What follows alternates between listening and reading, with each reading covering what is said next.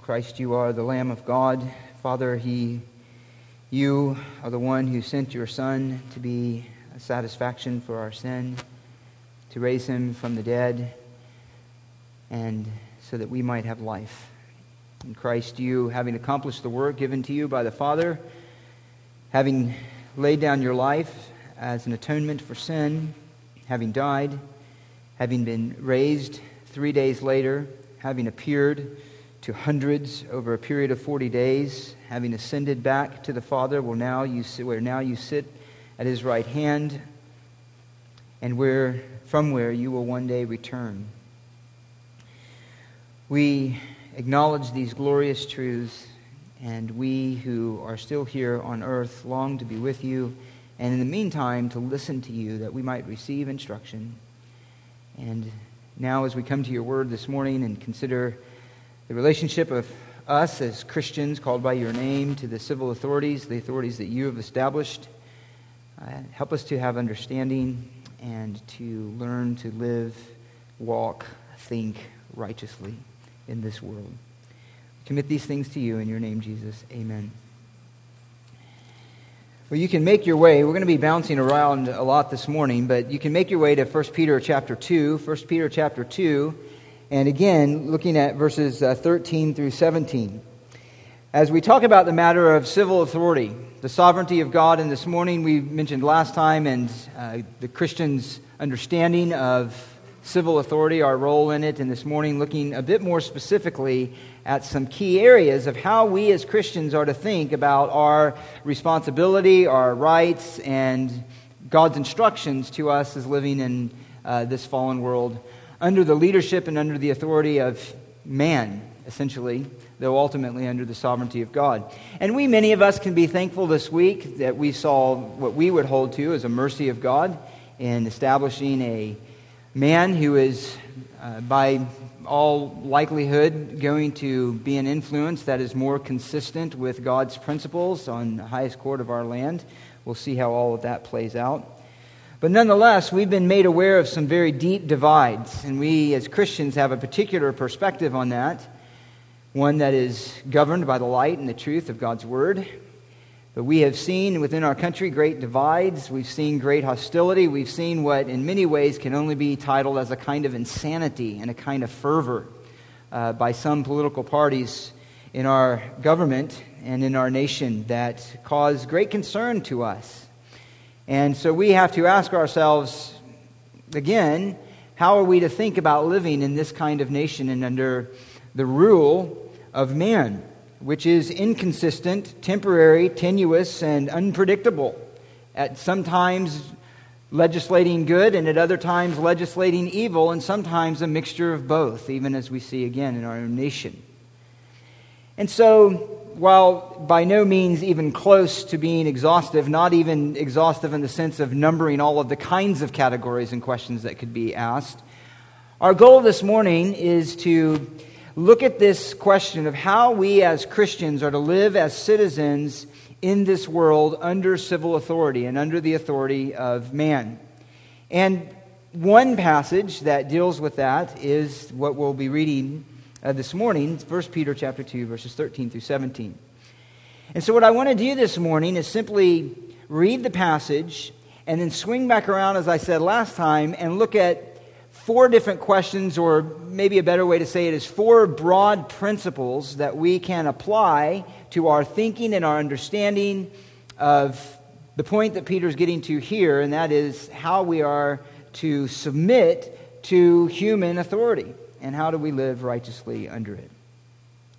So begin reading with me. Actually, begin in verse 11 where he begins this section, and we'll read down to verse 17 of 1 Peter chapter 2, and then we'll look at these things together. Verse 11 Beloved, I urge you as aliens and strangers to abstain from fleshly lust, which wage war against the soul. Keep your behavior excellent among the Gentiles, so that in the thing in which they slander you as evildoers, they may, because of your good deeds, as they observe them, Glorify God in the day of visitation. Submit yourselves, for the Lord's sake, to every human institution, whether to a king as the one in authority, or to governors as sent by him for the punishment of evildoers and the praise of those who do right. For such is the will of God. that by doing right you may silence the ignorance of foolish men. Act as free men, and do not use your freedom as a covering for evil, but use it as bondslaves of God. Honor all people, love the brethren, fear God, and honor the king. As we noted when we begin this, just very briefly, is that we are by our identity the children of God, beloved. We are by our position in this fallen world, aliens and strangers, and we are to have as a high priority our testimony to the gospel in this world by living holy lives, dealing with fleshly lust, by keeping our behavior excellent among those who would criticize us and malign us and say all kinds of fa- false accusations against us. We are, as Christians, identified fundamentally, even in terms of our response to the gospel, those who have submitted to the lordship of Jesus Christ and live under his lordship and live under his authority. That submission has, as a first expression here in this context, submission to human authority, which is really submission to Christ. It's his command. He is the one who gave that authority that's over us. He is the one who, by his authority, commands us to live under the authority that he has established. And we are to do right. We are to be known as those who do good. We are to be known as those who are essentially good citizens in the government and the nation in which God has placed us. We are not to be, or we are not to rationalize rebellion, revolution, sinful rejection of that authority simply under the excuse that we are free in Christ and we're under no authority but Christ, and therefore use that as some kind of justification for being rebellious citizens. That's the idea of act as free men. Do not use your freedom as a covering for evil, but as slaves of God. And this submission goes far beyond mere obedience. It, it touches as well on our attitudes of honor and showing honor to the authority that God has established. So then, how then are we to live under this authority? As I mentioned earlier, what I want to do is just take two, I'm going to look at it for the first two points from a negative perspective, and then last two from a more positive uh, perspective, and look at some principles. And the first negative principle that we have to consider here, in terms of our understanding of this world, of nations, of governments, of kingdoms, and so on and so forth, is this. And this is the first point that civil authority is currently under a temporary authority of Satan. That civil authority operates under the temporary authority of Satan, of the devil, of the evil one. Now, by way of a reminder, we would remember that God has ultimate authority, of course. God alone is sovereign. In the end, the ultimate truth regarding civil or human authority is that it's ordained by God because He's the only one who has authority in the entire universe. He's the only one that can give authority. None can give authority to God as if He needed anything from man, but He is the one who gives all things to men, including the authority for civil government, civil human authority. So all authority comes from God. Psalm 103 19 says, The Lord has established His throne in the heavens and his sovereignty rules over all. So nothing is outside, of course, the sovereign hand of God. We looked at that very briefly last week. Nothing falls outside of his sovereign will and his sovereign purposes. Proverbs 21 1 says, The king's heart is like channels of water in the hand of the Lord to turn it wherever he wishes. And for time's sake, I had several examples we won't look at them. But the mere fact is, is that no man is autonomous. Everyone is dependent on God for life and breath and for all things, and though fully responsible for decisions, is nonetheless under the sovereign direction of God. That's a mystery. That's sovereignty and human responsibility. And yet it is true. That's, uh, it's an unassailable point for those who believe the testimony of Scripture. Scripture also reveals to us not only is God sovereign, though, but that Satan has a limited present authority. He has a limited present authority. Not only has God granted authority to human beings, to kings and to rulers, to nations, he has also granted a limited authority to the devil and to Satan to use to do his own evil biddings. Now, this is most clearly illustrated, or what would be the most common to us, uh, most likely, would, would be even in the book of Job. Where Job comes to God, he asks permission of God to wreak havoc on the life of Job. God ultimately grants Satan permission to affect his wealth, to affect his property, to affect his family, even to affect death and to affect the weather. All of these things were acted on by Satan himself or committed by Satan himself, and yet under the sovereign direction of God. This kind of authority that has been loaned, as it were, to Satan extends beyond just his involvement in God's servants and the testing of God's servants, as in the case of Job, but even to his influence on rulers, leaders, and nations. Now, let me just very, very, very briefly illustrate this in a few ways. The first are two really key passages in the Old Testament. One is in Isaiah 14. We're not going to spend much time on these again. For time's sake, I'm going to have to be very broad. I'm just going to do a little more than mention it. But one is in Isaiah 14, and the other is in Ezekiel 28. In Isaiah 14, the, God, through the prophet Isaiah, by divine inspiration, is speaking to the king of Babylon. He's speaking to the ruler of the Babylonian Empire. It's very possible here he's speaking even beyond the, the, that historical Babylonian Empire to the ultimate expression of that at the end of days, mentioned in the book of Revelation. But nonetheless, he speaks to the king of Babylon, and he says in verse 4 that this is against the king of Babylon of Isaiah 14, how the oppressor has ceased, how his fury has ceased. The Lord has broken the staff of the wicked, the scepter of rulers which used to strike the peoples in fury and unceasing strokes, which subdued the nations in anger with unrestrained persecution. And he goes on and he speaks and he describes the kind of rule of this king of Babylon. And then he says in verse 11, he makes a, a shift or he begins to make a shift. He says, Your pomp and the music of your harps have been brought down to Sheol. Maggots are spread out as beneath you, and worms your covering. And then he says, excuse me, in verse 12, he makes the shift. He says, How you have fallen from heaven, O star of the morning, son of the dawn. You have been cut down to the earth. You have been weakened. You who have weakened the nations.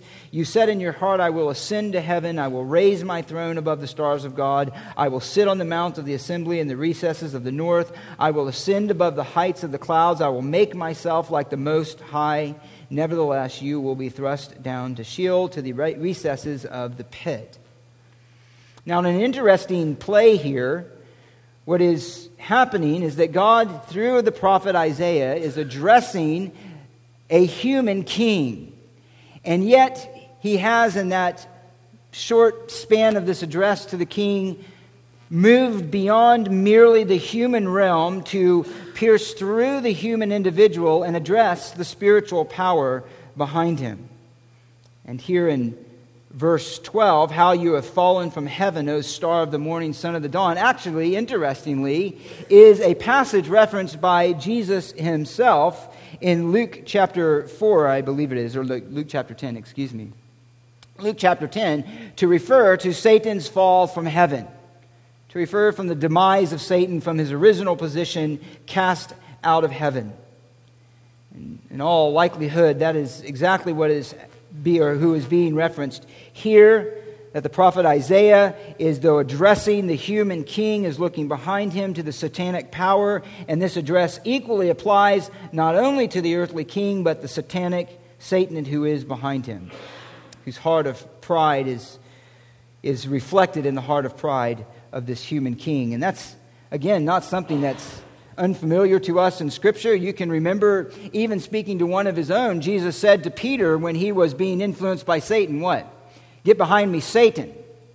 Addressing Peter, but looking through Peter to the power and the force that was behind him, namely Satan, the evil one. As a matter of fact, I think uh, in John 13 27, that's precisely what's going on with Judas. When he speaks to Judas, right before that, uh, Jesus says these words. It says that Satan entered into him, and then Jesus says to Judas, What you do, go do quickly. Referring to the man Judas, but no doubt also to the satanic presence that was in him. And so that's very similar to what we have going on here, I would hold, in Isaiah 14. Those are, of course, passages of a lot of discussion. The same thing is happening in Ezekiel chapter 28, here addressing not the king of Babylon, but the king of Tyre.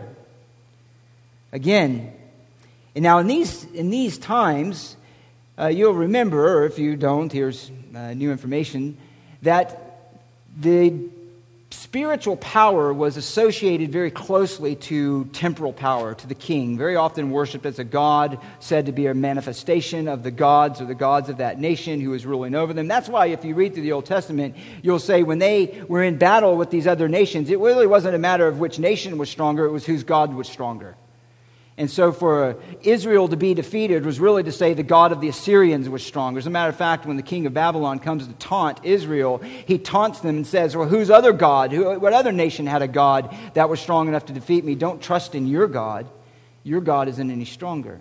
And so that's part of what is being reflected here in these words. And so he is speaking here to the king of Tyre, but also to the satanic power behind him.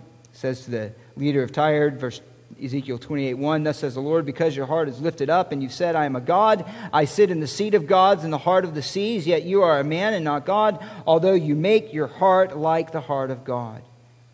And again, he continues this taunt, and then he makes a shift again, as similar to Isaiah 14 and verse 11. And again, the word of the Lord came to me, saying, Son of man, take up a lamentation over the king of Tyre, and say to him, Thus says the Lord God, You had the seal of perfection, full of wisdom and perfect in beauty. You were in Eden, the garden of God. Every precious stone was your covering the ruby, the topaz, the diamond, the beryl, the onyx, and the jasper, the lapis lazuli, the turquoise, and the emerald, and the gold, and the workmanship of your settings and sockets was in you. On the day that you were created, they were prepared. You were the anointed cherub who covers, and I placed you there. You were on the holy mountain of God. You walked in the midst of the stones with fire. You were blameless in your ways from the days you were created until unrighteousness was found in you language here that cannot be applied, even within the ancient Near East context, merely to the human king. Looking behind him, piercing through him, as it were, to the power behind him, namely Satan. To make this clear in another way. Same ideas in Daniel chapter 10. Daniel had played, uh, prayed, he had received a vision, he was praying for understanding. An angel was sent to him to give him understanding. An angel sent by the Lord. And that angel, when he came to Daniel, said this So, Daniel, man of high esteem, understand the words I'm about to tell you. Uh, he goes on, he says, Do not be afraid, Daniel, for from the first day that you set your heart to understand this, and on humbling yourself before God, your words were heard, and I have come in response to your words. Verse 13. But the prince of the kingdom of Persia was withstanding me for 21 days, and behold, Michael, who is an angel, one of the chief princes, came to help me, for I had been left there with the kings of Persia. Persia. They're identifying Daniel is, even in this angel's response to him, that there are spiritual forces and powers in the heavenly places that are behind the earthly rulers and the kings. Things are not always as they seem. And this kind of satanic influence, not only we mentioned with Peter, can happen even to God's kings. Again, just note these references. In 2 Samuel 24 1 and 2 Chronicles 21 1, we have an instance where the anger of the Lord was incited against Israel, and David numbered the people. He did an act forbidden by God. It was an act by which God would bring judgment to the nation of Israel. And so we have that happening as a means of God's anger in 2 Samuel 24. In 1 Chronicles 21, it says that Satan rose up against Israel and incited David to number the people. David was, by God's own sovereign providence and judgment, being influenced by Satan in a way that would ultimately bring judgment on God's people. Jesus himself acknowledged this kind of authority, this role of Satan passage you're well familiar with, Matthew chapter 4. He says this when the devil was tempting Jesus at the beginning of his public ministry. Verse 8 says, Again, the devil took him to a very high mountain and showed him all the kingdoms of the world and their glory. This is nations and kings and powers, all civic authority, if you will, of the world. And he said to him, All these, Satan said to Jesus, all these things I will give to you if you fall down and worship me. And of course, Jesus did not argue with him because, in fact, it was right for Satan to offer that. Satan had that authority over the kingdoms, it was a legitimate offer. And it exposed the true intent of Satan in wanting the worship that belongs to God alone. And again, this same fact is affirmed by all of the apostles. 2 Corinthians 4 4, Satan is called the God of this world. Ephesians 2 2, the prince of the power of the ruler of the air. 1 John 5 19, we know that the whole world lies in the power of the evil one.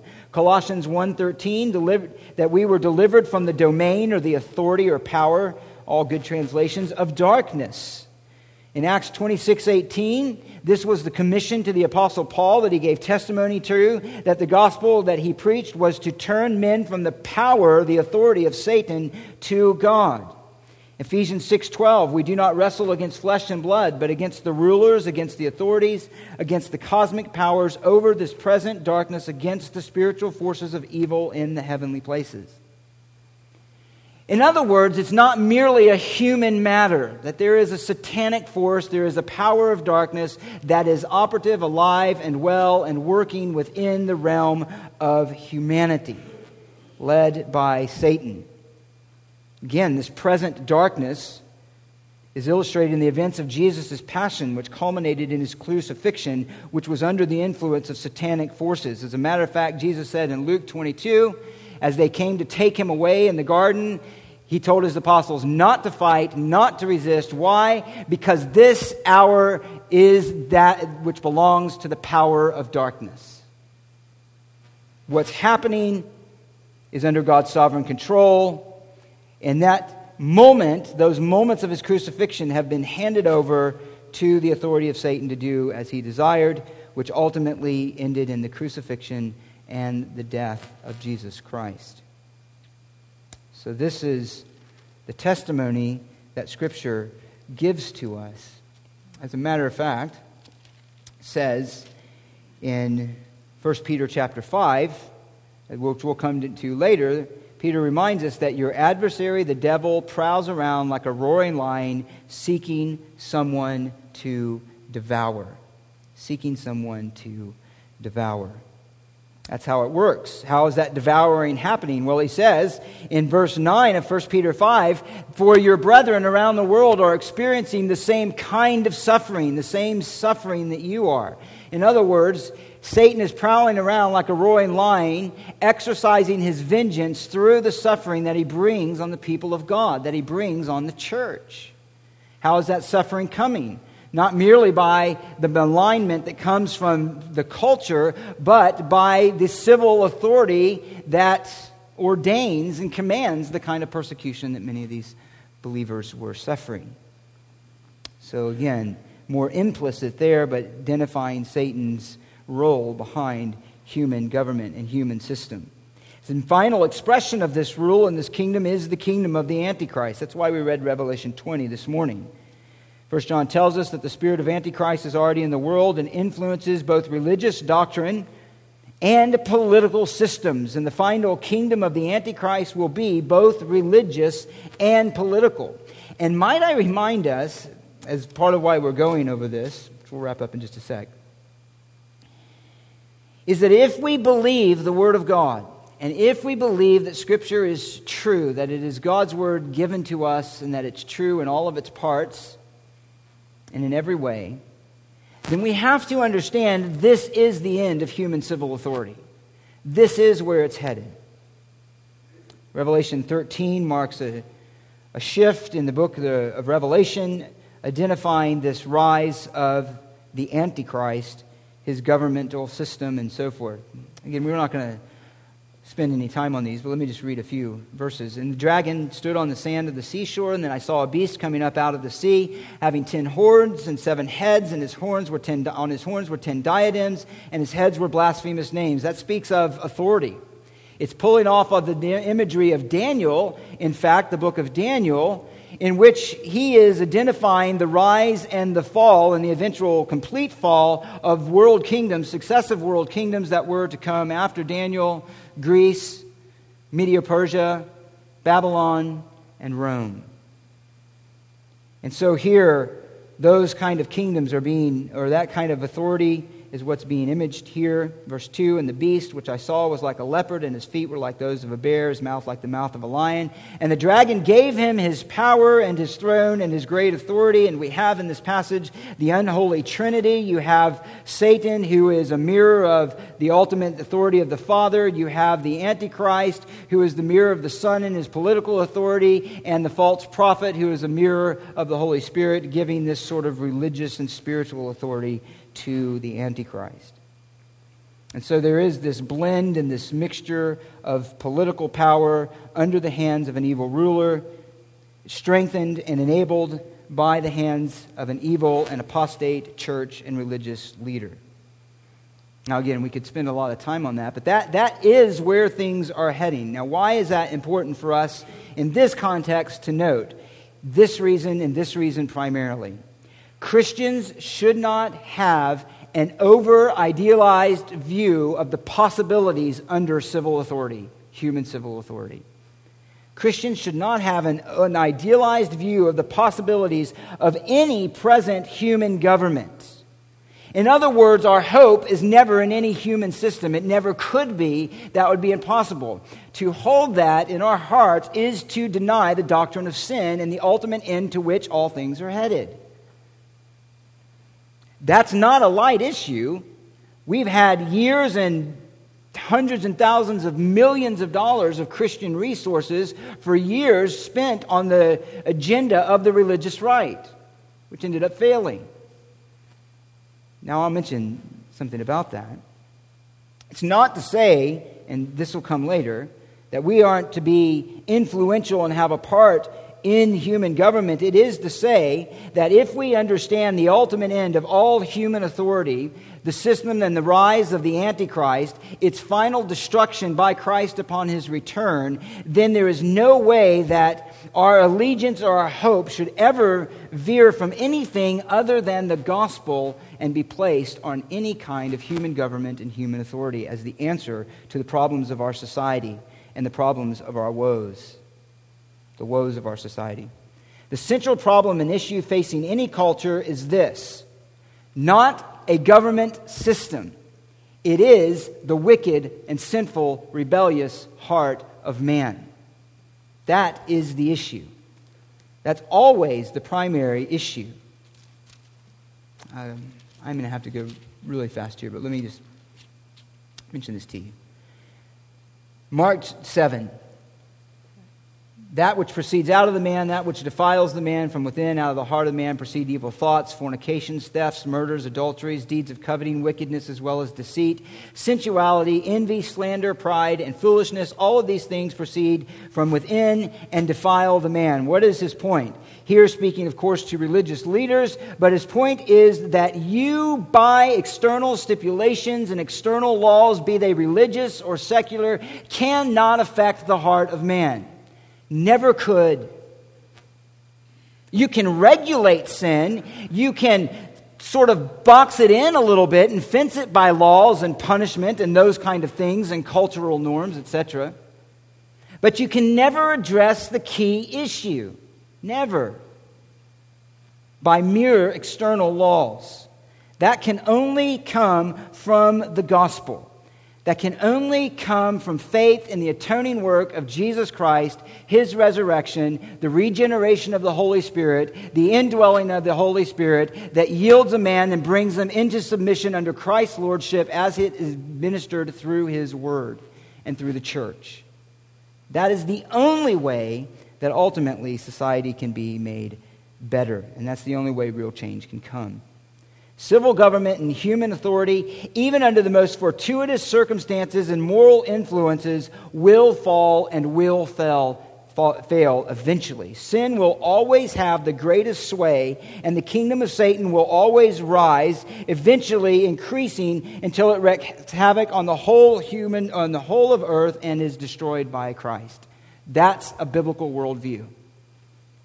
That's the first point. I'll go a little quicker here. What about the Christian's obedience or responsibility to submit within a wicked world system? So, this point is civil authority and Christian disobedience. By the influence of Satan and conditions of the fall, of course, man is always seeking to usurp God's authority. That's the very nature of sin, is to not live under the authority of God and establish an autonomous authority in our minds, anyway, not in reality that seeks to live separate from God's laws. Because that is the nature of sin, because that is the case until Christ returns, it is inevitable that human authority is, at points in history and at certain points in terms of morality, going to seek to try to force those things that are directly against the authority of God and His commandments. It's inevitable. It's inevitable. When that happens, the Christian is to obey God and not to obey man. Government has at that point overstepped its bounds of the authority given to it by God and is no longer to be submitted to it. Ultimately, our obedience is to God. So, civil authority is to be obeyed up to the point it requires, legislates, or mandates sin or any violation of God's commandments. And this refers to direct actions of sin, not participation in sinful systems that support unrighteousness, and that's a very important distinction. You're never going to find a completely righteous government. That's not that you're not going to find that. We are to live under even an unrighteous government in as much as we are not required to sin against God directly. Now, again, I'm just going to reference this, but Jeremiah 29 provides a really wonderful illustration of this. God is sending his people into exile because of their sin. He sent the nation of Assyria against the northern tribes to destroy them, to destroy Samaria, their capital, to carry them off into exile. Later, he sends the king of Babylon down to the southern tribes, ultimately to carry them off into exile, to destroy Jerusalem. It lay in ruins, and to take them captive to a foreign land. What are they to do, particularly the Jews that are taken off into exile, and really even those who were left into the land? Well, Jeremiah deals with that extensively. Here in chapter 29, what is God's instruction to them? Thus says the Lord of hosts, verse 4 the God of Israel, to all the exiles whom I've sent into exile from Jerusalem to Babylon build houses, live in them, plant gardens, eat their produce. Take wives and become the fathers of sons and daughters. Take wives for your sons and give your daughters to husbands so that they may bear sons and daughters. And multiply there and do not decrease. Seek the welfare of the city where I have sent you into exile and pray to the Lord on its behalf for its welfare, and you will have welfare. That's God's instruction. So, how are we to live under an unrighteous system? We're to live as good citizens. Good citizens, because God has placed us there. We're not to live as political revolutionaries. As a matter of fact, as you read through Jeremiah, that's what some did within Israel who refused to submit to the rule of the Babylonians. They ended up going down to Egypt, and that whole faction destroyed by God, as he said would happen. Whereas they could have been blessed if they would have lived under the rule of Babylon until the time of God's judgment was finished. However, to this point, when civil authority oversteps its bounds and legislates disobedience, Acts 5:28, you tell us, are we to obey God or man?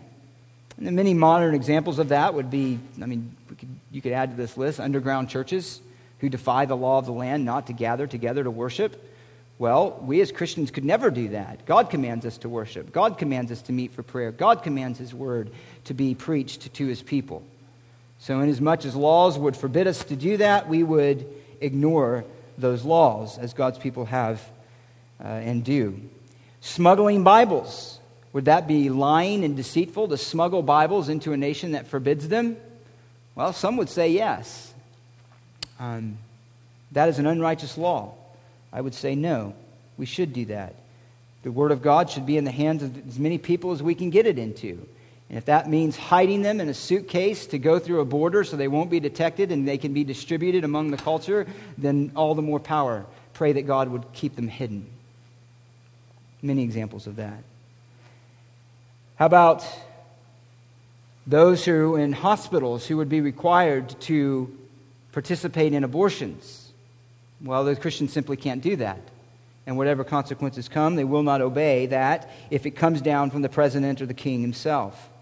What about affirming homosexual marriage and saying that you have to legitimize that as much as any heterosexual marriage and use your church facilities to that end? Well, at that point, we have to say no. No, not disrespectfully, not out of anger, but simply no. That is to defy God's law, to defy God's authority, to defy God's created order. And so, again, these could go on and on. What it does not mean is this, however, our disobedience. It, does, it also includes, let me add this, it also includes using the laws of the land in a proper way. Using the laws of the land in a proper way. And I want to just say this briefly. Uh, we won't turn there. Acts 22, Paul was taken, he was beaten, he, or he was stretched out to be beaten in stripes. And then he says to the one who was going to hit him, Are you going to hit or strike a Roman citizen without due process? He pulled the law. That was his trump card. Is this is a, a Roman citizen, you have no legal right to do this. And of course, they let him go. When the when he was in Macedonia and he was taken away and charged and put into prison wrongly. And then they realized he was a Roman citizen and they wanted to just have him leave quietly. Paul said, No, you bring the authorities here and tell them publicly to apologize. They broke the law. There is a right use of the law that we are to exercise. As a matter of fact, uh, there are, of course, organizations raised up to protect Christians in that way. Alliance Defending Freedom is one of them. This is one of the examples uh, from their website. Kelvin Cochran, Kelvin Cochran, fire chief, city of Atlanta, targeted was targeted for writing a Christian book off hours that upheld biblical sexuality. He was defended. They tried to take away from him some of his freedom, some of the pension and other things, his job. A quote from that site says this A federal court ruled that the city suspended and terminated Chief Cochran because he did not get permission from the city to write the book, a requirement that the court found to be an unconstitutional uh, error prior restraint on speech, an unconstitutional restraint on speech. Government cannot require a permission slip for its employees to write on important matters like faith and values in their off time. Thankfully, this organization came in and said that is a violation of the laws we need to fight against that. We need to defend them. And that's right to do. That's certainly right to do. But it is inevitable that eventually these rights will be violated. And Christians, as they are in other lands, will be persecuted. They will be persecuted under God's providence. What are we to do? Are we to form societies, militias, groups to overthrow this unrighteous government? No.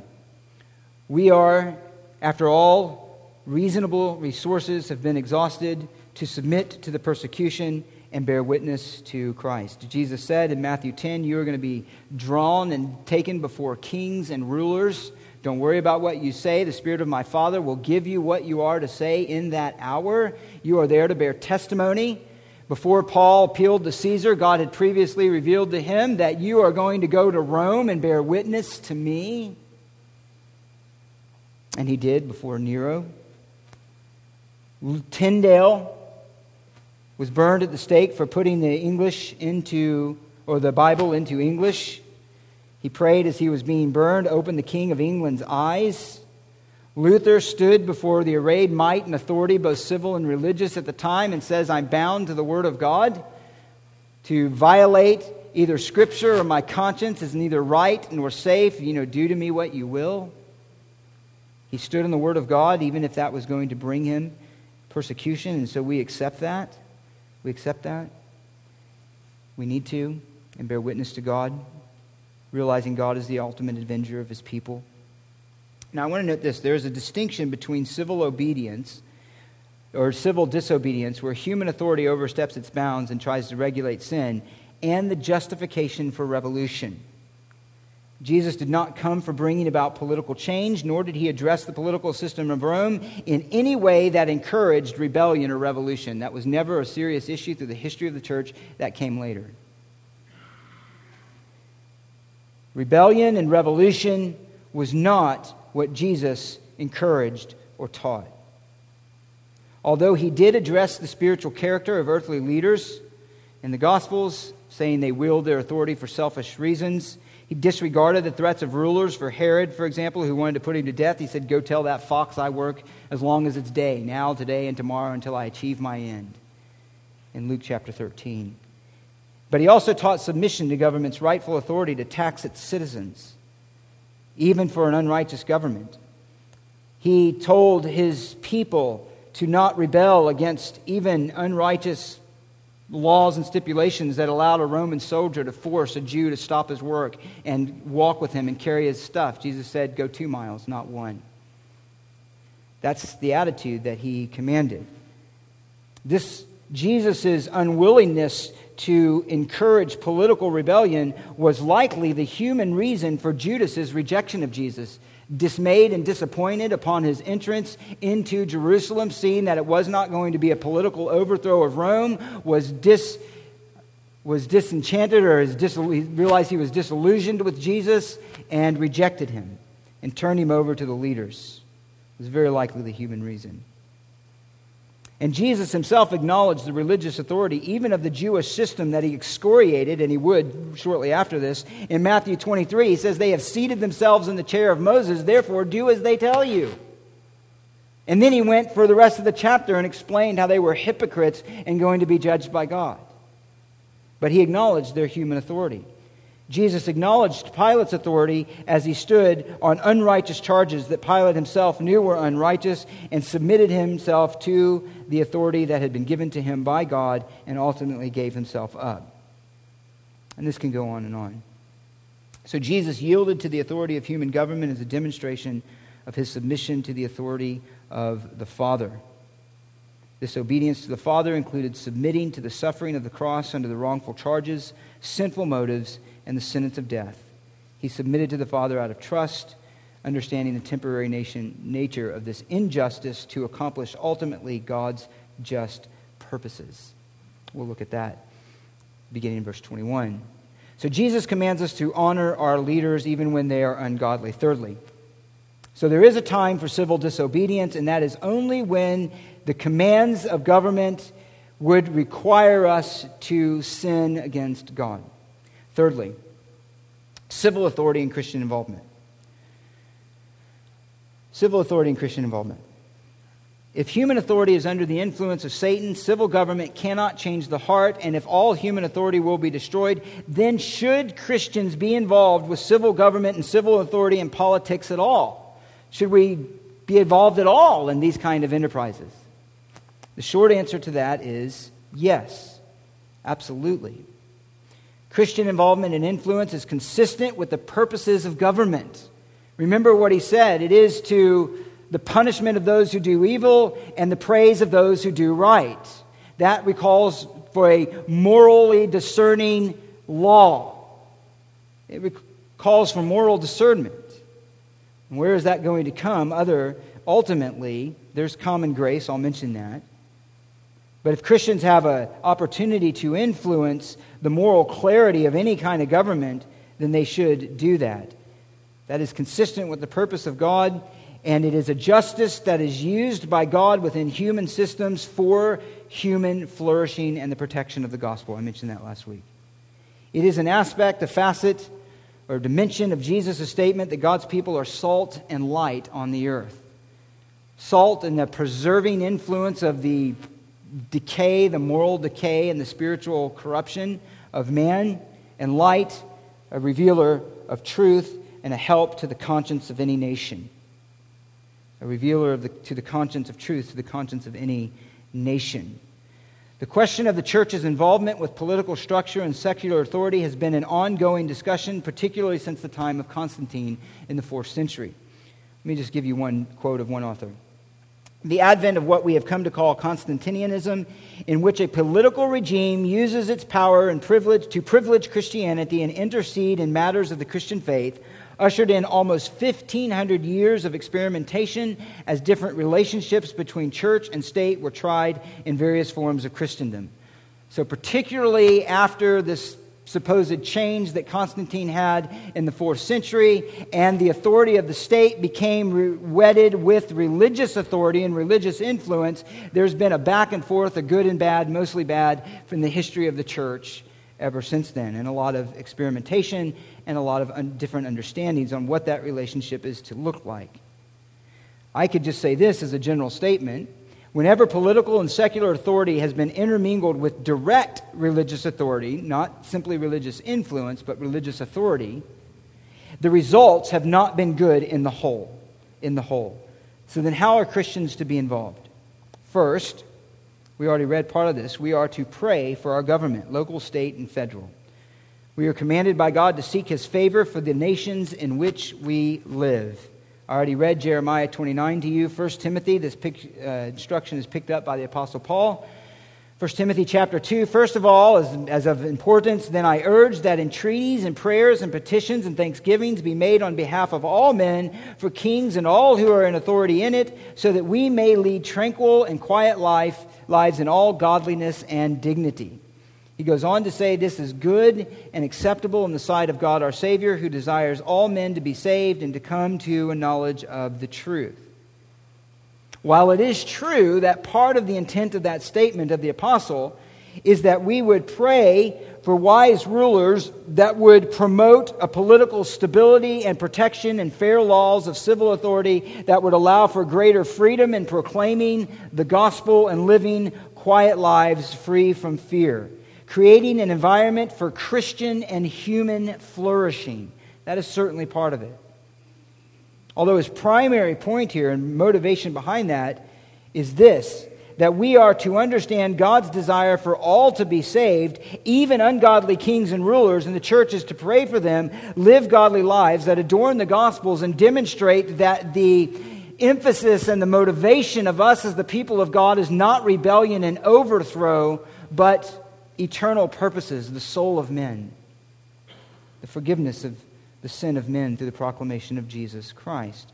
One author has said on that verse, Although we may hate the evil world system that is the enemy of God, we are not to see those in it as our personal enemies. They are captives of the real enemy. They are not our enemies, they are the mission field. If the church today took the time and energy it spent on political maneuvering and lobbying and put them into intercessory prayer, we might see a profound impact on our nation. End quote. I won't read this, but, well, I'll read part of it. Tertullian, in an apology in the second century, quote, uh, mentioning that verse, says this Do you think then, do you then who think that we care nothing for the welfare of Caesar, looking uh, for uh, God's revelations, examining in our sacred books, which we do not keep in hiding, and which many accidents put into the hands of those who are not of us. In other words, this is well known Christian teaching. Learn from them that a large benevolence is enjoined upon us, even so far as to supplicate God for our enemies and to beseech blessing on our persecutors. The scripture says, Pray for kings and rulers and powers, that all may be at peace with you. For when there is a disturbance in the empires, if the commotion is felt by its other members, surely we too, though we are not thought to be given to disorder, are to be found in some places or other which the calamity affects.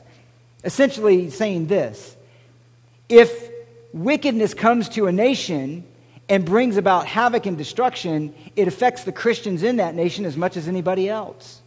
Therefore, we should pray for the protection of that nation that secures our freedoms. So, the first level of involvement of the church with civil authority should be understood as being spiritual, that this is spiritual battle, and we should pray for our leaders. We should make it a clear demonstration that our goal as a church is to live godly lives not foster rebellion or revolution.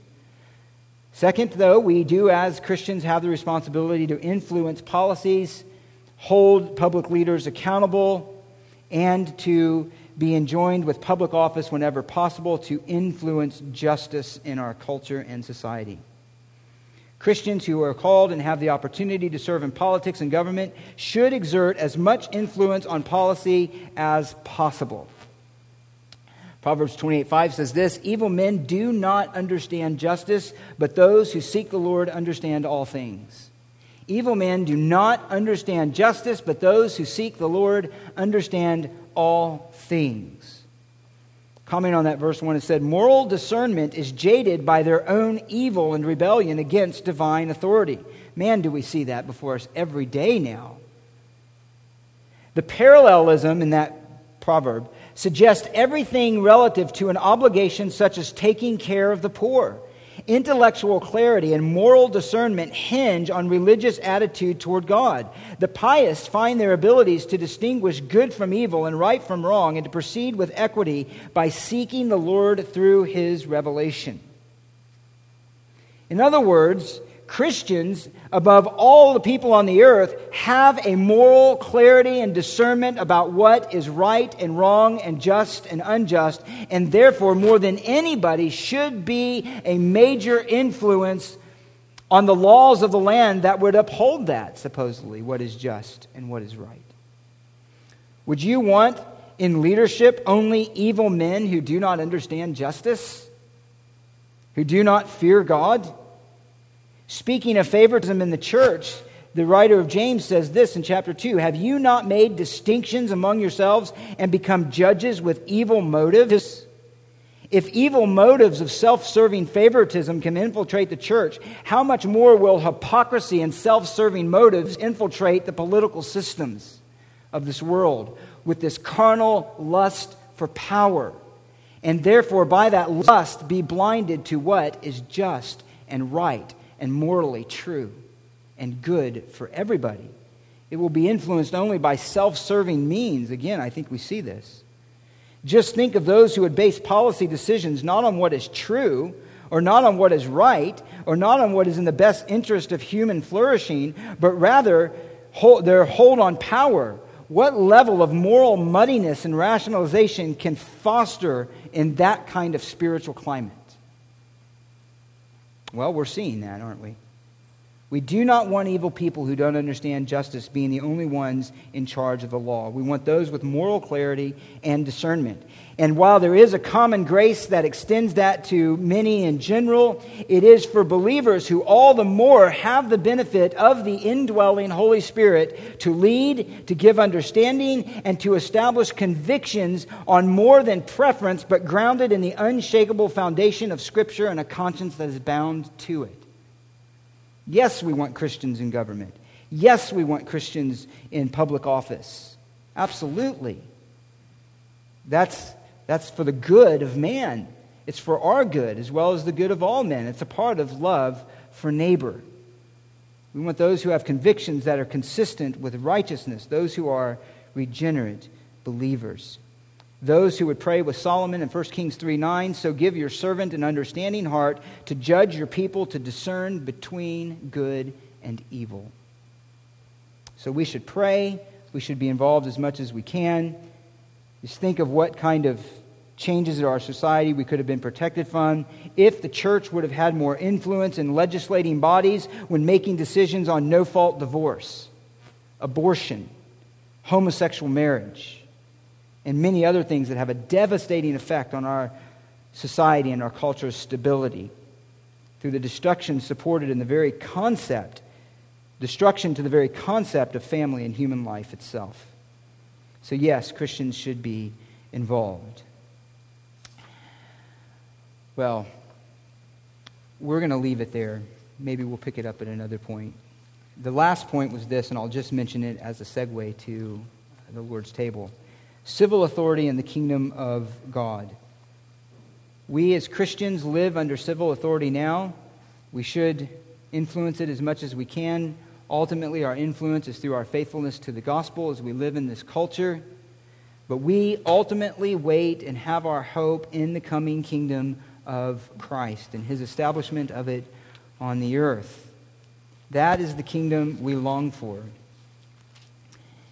And might I add, Jesus taught us to pray, Thy kingdom come, Thy will be done on earth as it is in heaven.